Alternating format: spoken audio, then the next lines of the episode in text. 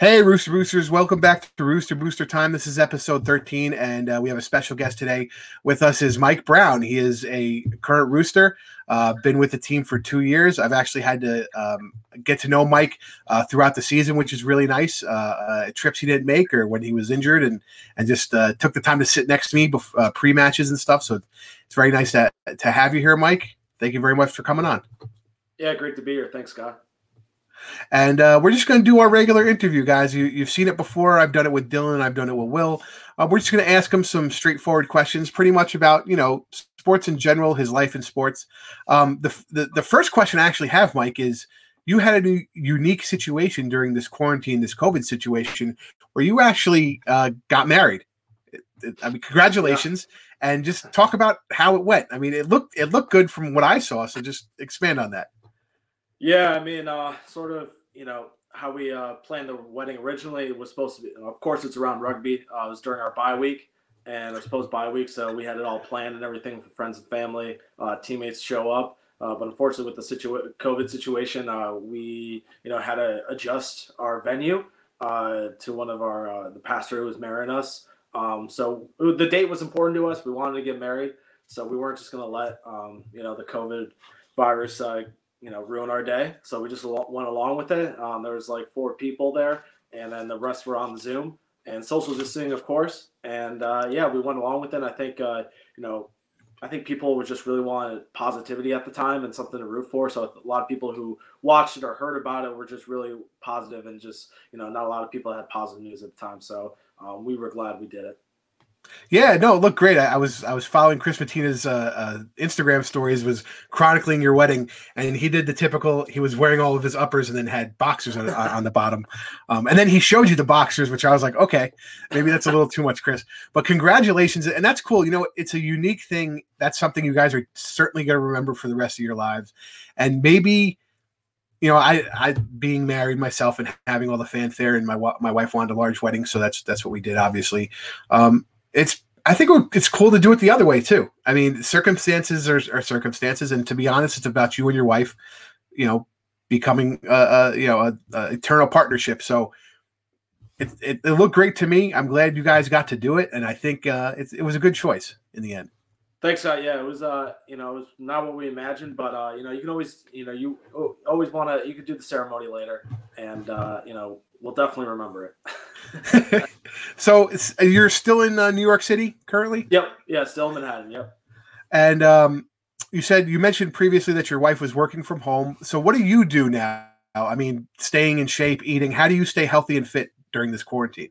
Yeah, just uh, you know, during this time, you know, you have a two ways to look at it. You can be really sad, depressed about it, or you can you know take take your punches and get right back up. So just been staying active, doing stuff that I normally wouldn't do. Take, learning this time, be like, you know what, I have all this extra time because usually just keep on playing rugby. You don't have so much time to just absolutely just work on a lot of weaknesses. So now I can actually work on those uh, and just take advantage of that time. Uh, you know, and I have a lot of free time now, obviously. So um, been doing a lot more just stuff working on coaching wise, looking at film. Uh, always want to make sure that I'm doing, you know, uh, one or two things a day uh, to keep my brain just active and then uh, just you know mentally spiritually unwind too. So just been working out and uh, you know more time with the wife.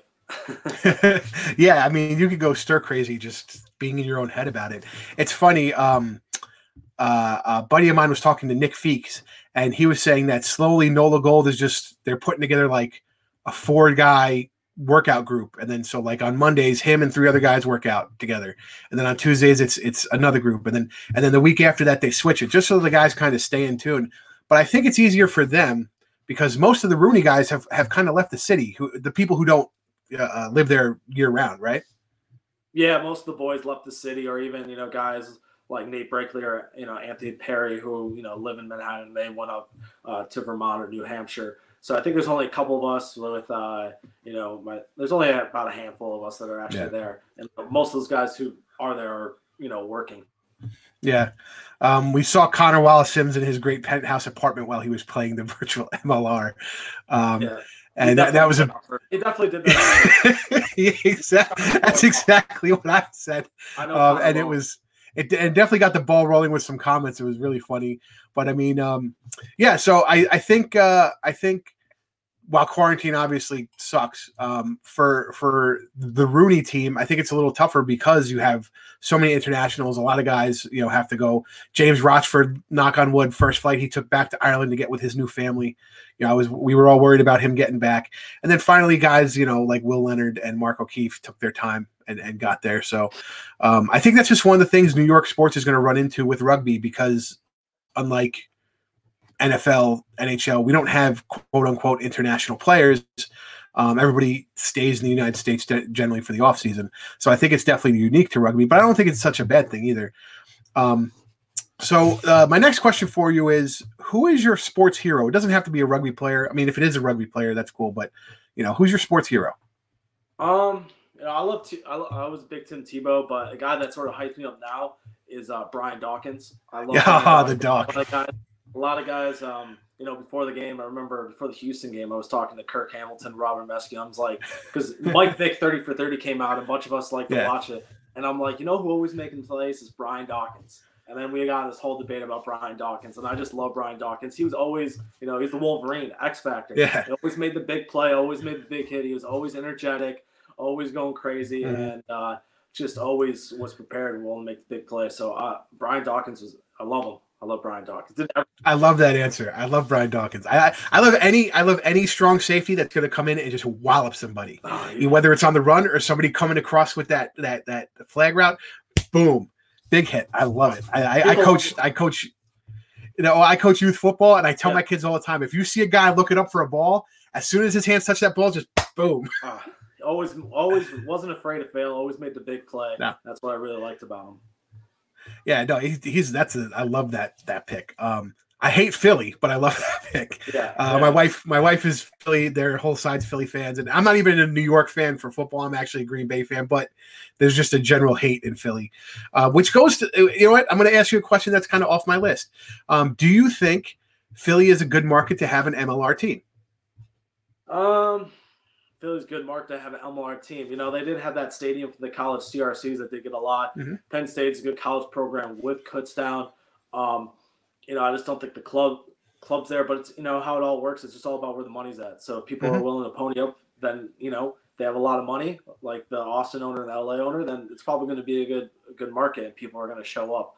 Um, you know, it would be closer to you know DC and New York and Boston. So yeah, it could be. You need a right right situation. You need someone you know ultimately who has the money. Mm-hmm. It's funny because you talk about the CRC. I mean, they had they've had that event there for years. Um, I went down. It's not actually in Philly. It's oh god, I forgot what the, the town is. I watched Saracens play. And it's a sellout crowd, um, and, and, it was a relatively smaller stadium. Um, I, I think the big question with Philly is if they get a team, are they going to do this, um, you know, silence for the kicker, quote unquote?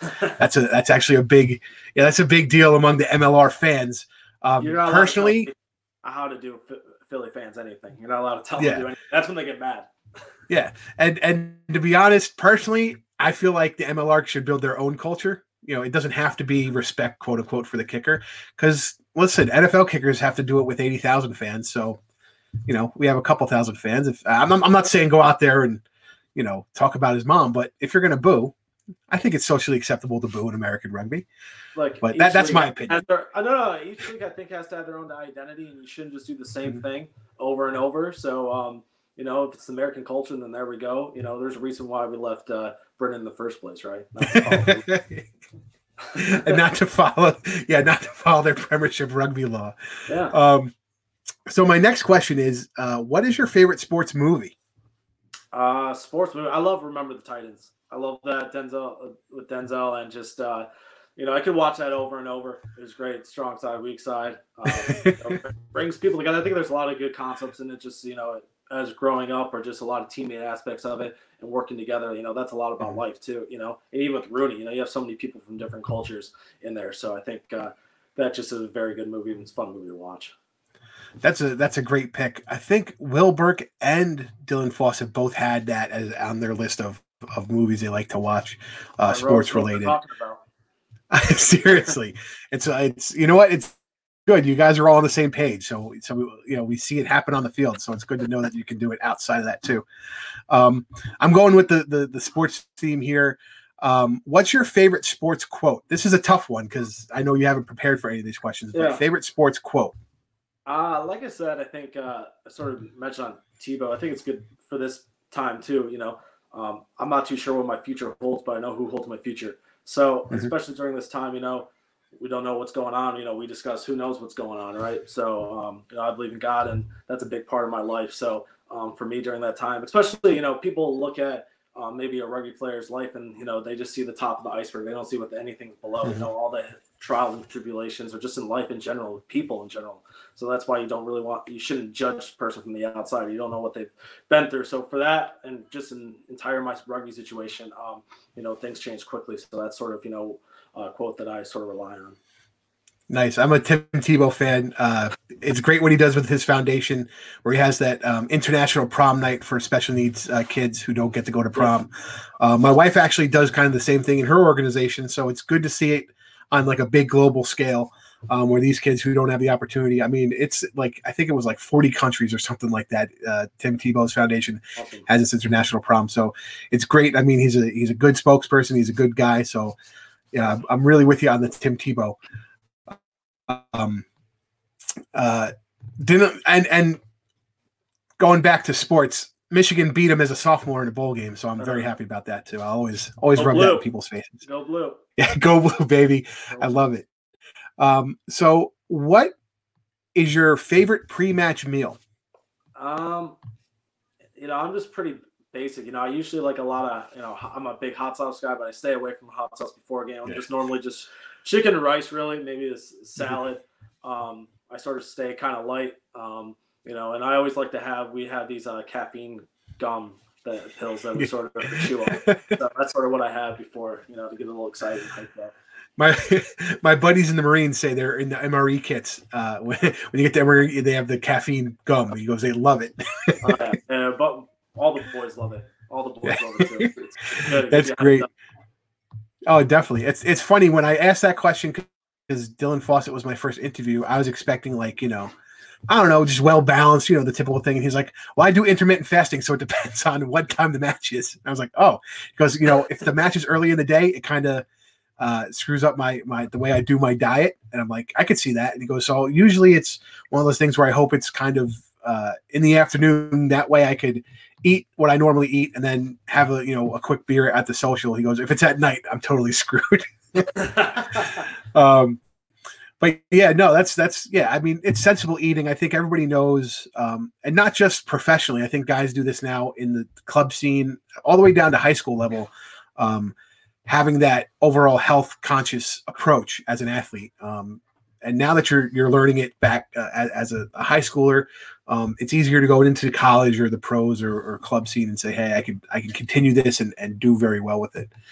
Yeah. Um, if you could play another professional sport, what would it be? I mean, oh jeez, I, I love the NFL. Like I said, you know, I'm big. You know, I know you're a Pac-12 Lions fan. I haven't had much Oh. success. You know, my buddies and I, we we, we all watch the draft on the Zoom. So Mhm. growing up in Michigan, you know, big uh, big NFL guy. So um, you know, I'd be NFL. Hopefully, a Lions quarterback. You know. taking him taking him to a hot eight and eight record. hey, you know, they would take that in Detroit. That's, that's I listen that now that makes the playoffs with the new playoff uh, I know. I know. organization. They, they get well, another, yeah, they get another shot at it. So any given Sunday, man, trust me. NFL um, false hope to teams. So if so, NFL. So not based on your current fighting height or weight, but ideally, what position would you want to play in the NFL? Uh, I was position. I mean, I would go back. I, I do like safety. You know, I like Yeah. watching safety plays like a Brian Dawkins or like a Ed Reed, Earl Thomas, like those Mhm. guys, Polamalu, those guys, Ryan Lott, like those guys. I love watching the highlights. That's Yeah. sort of you know when I uh, play Madden, that would be a you know Mhm. I usually go on safety. So um, like those are the type of guys like I like. Yeah. You know, make the big hit, make the big play because those guys are always everywhere, always Yeah. making the big play. I uh, I love. I'm I'm I'm worried that I'm not going to be able to coach youth football this season, so I'm kind of getting antsy Yeah. about it. And it's a, that's a real possibility, as as we talked about. We don't know what the you know we can't control the unknown, but it's still kind of getting me antsy. Um, and you know it it's for me, I've always been a big guy. I've always been a lineman type guy, so I, I would probably stick with lineman. I know I know it a lot. That's what I coach. Um, so it's it's fun to uh, to get the little kids to to buy into the system a little bit. So um, here's another question, kind of off the record. So if you could, if you could do one thing to help youth rugby in America, what would it be? Youth rugby in America, uh, I gotta get in the schools. You know, if I could, you know, make sure every you know PE teacher has a rugby ball, then that's what I would do. Um, get in there, get in the youth, and then as long as that tied in with the school team, uh, mm-hmm. with the youth team, if it's flag rugby, there we go. Um, you know, if it's tackle or whatever, but like having you know tied in with the schools, that's what I would do. Nice. I like that suggestion. I know you and Alex McDonald and, and they had uh, a bunch of the other guys who, who weren't full time working uh, go into the schools and, and just throw the ball around with the little kids and and I know up here uh, there's a, a, guy Joel Venables who's known in the New York rugby community. Yeah. Him and his wife, yeah, well Big Joel. He uh, he uh, him and his wife got into our local middle school and they just started a rugby club. You know, twice a week, uh, an hour after school, and they just teach the rules. They show little videos, and then they throw the ball around and and, and kind of teach the kids just to get into it. Um, I still think that's a little too old. I think you have to get it even younger into the elementary schools. But I think eventually we'll have that cycle as the MLR starts to take off in, in year four and five. Um, if what I'm, I'm going through my list here, and this this is a good one. I don't know if you have a particular answer for this. It might it might be just a a, a change an ever changing thing depending on your mood. But what is your favorite song to listen to prior to a match? Uh, I'm actually like a huge oh not huge, but I like a, a Avicii a little levels uh, Vici going. Mm-hmm. You know, I have a remix that sort of gets me hyped up. I used to be like a lot more, uh, you know, excited, hyped up, but more um, as I long through my career. Um, sort of, you know, I'll listen to music, everything, but not too close to the game, and then I'll sort of like look through my notes. Uh, you know, sort of before the game and sort of my roles and responsibilities sort of remind me because I think a lot of times you get too hyped up and maybe this is just from experience. You know, I learned this through experience. You get hyped up, and then you forget, you know, what your rules are. You're not unclear, mm-hmm. and then you know you miss you miss your assignment on something. But uh, once I you know get back into the locker room, and everything, I'm mostly just looking at my notes I put in my notepad during the week, and then sort of reminding my rules. But um, you know, levels Avicii definitely something that you know I get going. Man, you've been hanging out with the butcher quite often apparently because that's that was almost exactly his answer. He's like, I really don't listen to music. He goes, well, it depends on my mood. He goes, but right, you know, an hour before uh, match kickoff, I'm looking at my notes. I'm looking at everything we talked about the week before. So I, maybe it's just maybe it's a hooker thing, or maybe it's just a Rooney culture thing, which is nice to see that it is about professionalism. And I think that was the difference between um, year one last year and then the beginning of year two. From from an outsider's perspective, you guys, a lot of the guys came in already fit in shape.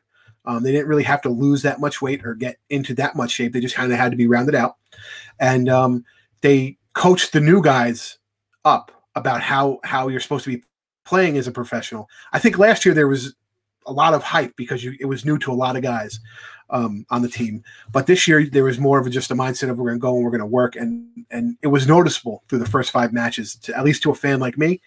Um, so it's nice to see. Yeah. Um, speaking of that, um, what do you think? I'm going. I'm again. I'm going off script here because I have you here, and you you have great opinions, and and you've because you've been with Rooney for two years, and, and your role and and and being with the fans.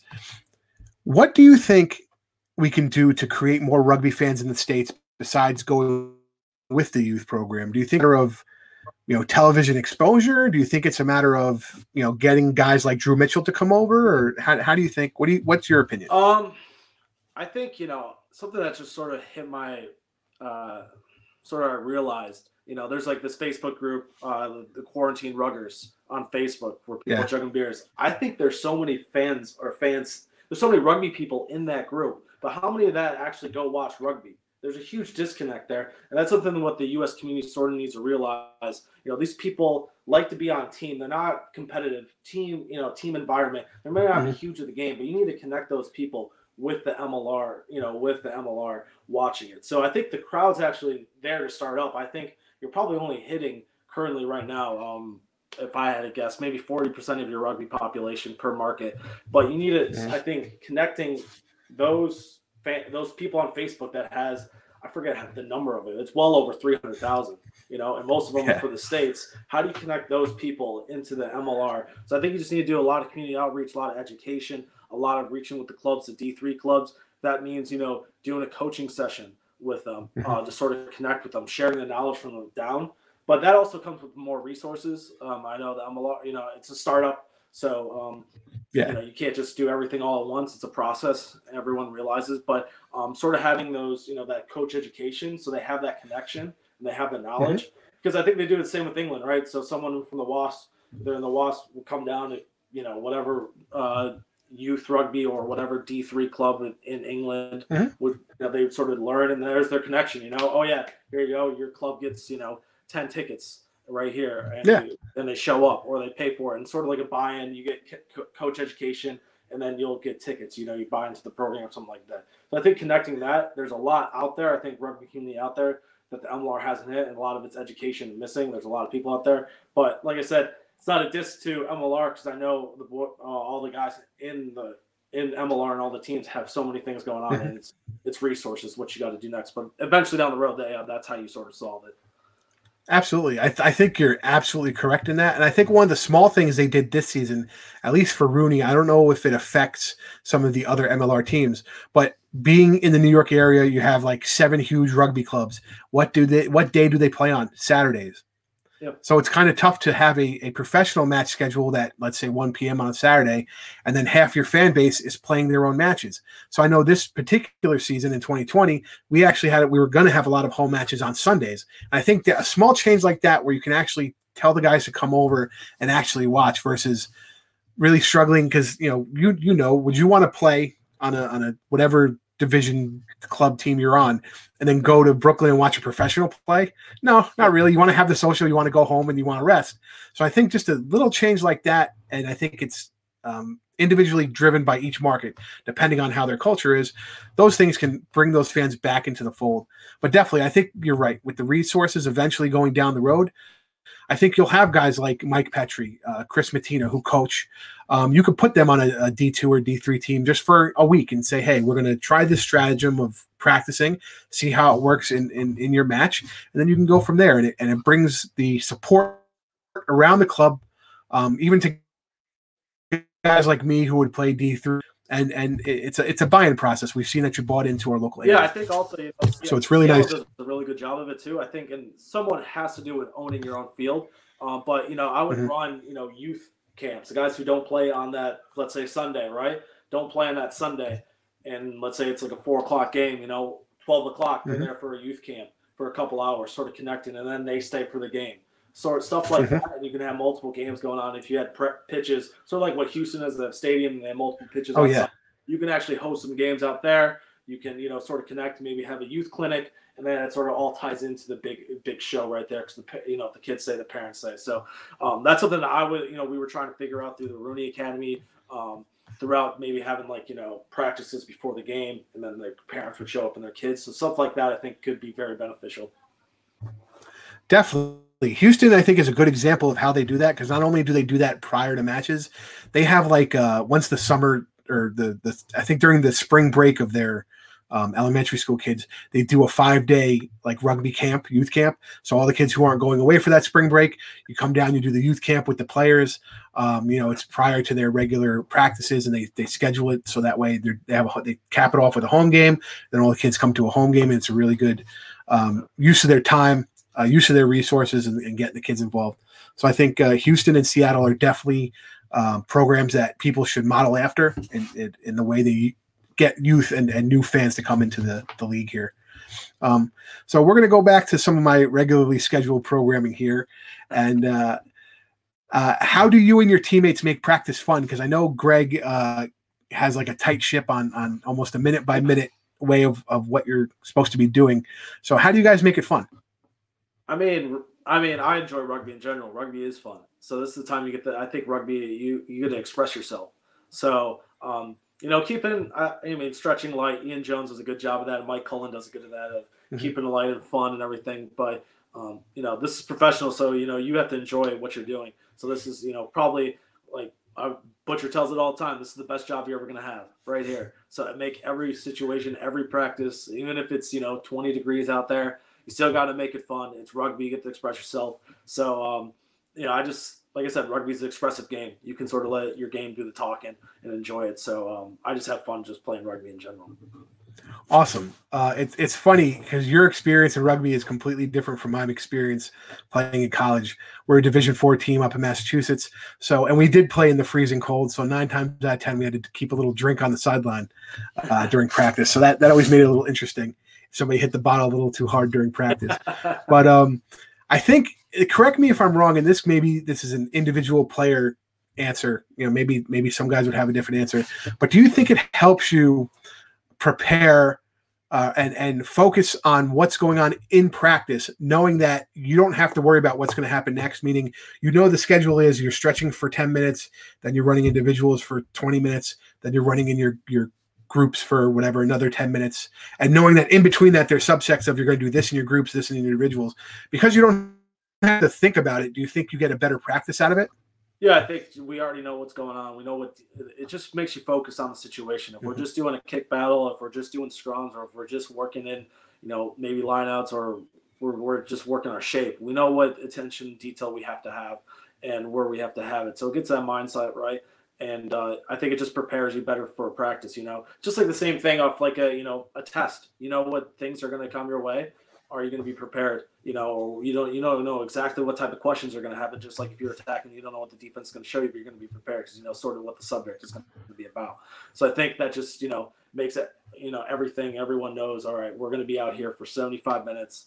That's it. We don't need you know you know we've all been in those practices where where we're doing some type of kickoff or some type of drill. It's like one more, one more, one more you know, I think, you know, I think we can get, you know, in a co- coaching philosophy, you can get sort of off track by doing one more, one more. It puts the onus on the players. Like, hey, in games, it's not always going to be we're going to the last one's going to be perfect. That's not mm-hmm. realistic. I think that does a good job on the players. Like, if you want to have a good session, we're only having X amount of reps. You got to complete an X amount of reps, and if it's the last one's bad, then there we go. You got to leave on it. Next time, we have to be prepared to to execute. So I think that's you know having yep. a plan is always great. Awesome. Um, so we're coming up to, to the last couple questions here. So I'm I'm not sure if you have uh, pre-match butterflies, but is there anything besides the music or or going through your notes if you're if you're feeling that that those butterflies in your stomach that you do to kind of calm them a little bit? Um, I do, I mean, if you, I think you know, who said that? Maybe maybe Tiger Woods said it that if you don't have pre-match butterflies, then it doesn't really mean anything. You know. Mm-hmm. So of course, like if you know, before the kickoff or anything, you want to have the pre-match butterflies. Um, I'm just breathing, you know, just remember my role, remember why I'm there, and uh, you know, I think not to remind myself, you know, don't be afraid to make the big play. I think guys, you know, sort of sometimes don't want to make the big play out there, especially you know, a lot of times in, in my Rooney career, I you know had a transition, go to the bench, and coming off the bench. That's a totally different mindset than mm-hmm. starting. So you can't get hyped up in the beginning of the game um, as much. You know, you get hyped up during warm up, help the guys warm up, yourself warm up, but like, you know, you're sitting for the next, you know, 50, 60 minutes. So you have to be ready, ready and uh, you have to know yourself and know your role and know when, you know, take your shot to make that big play.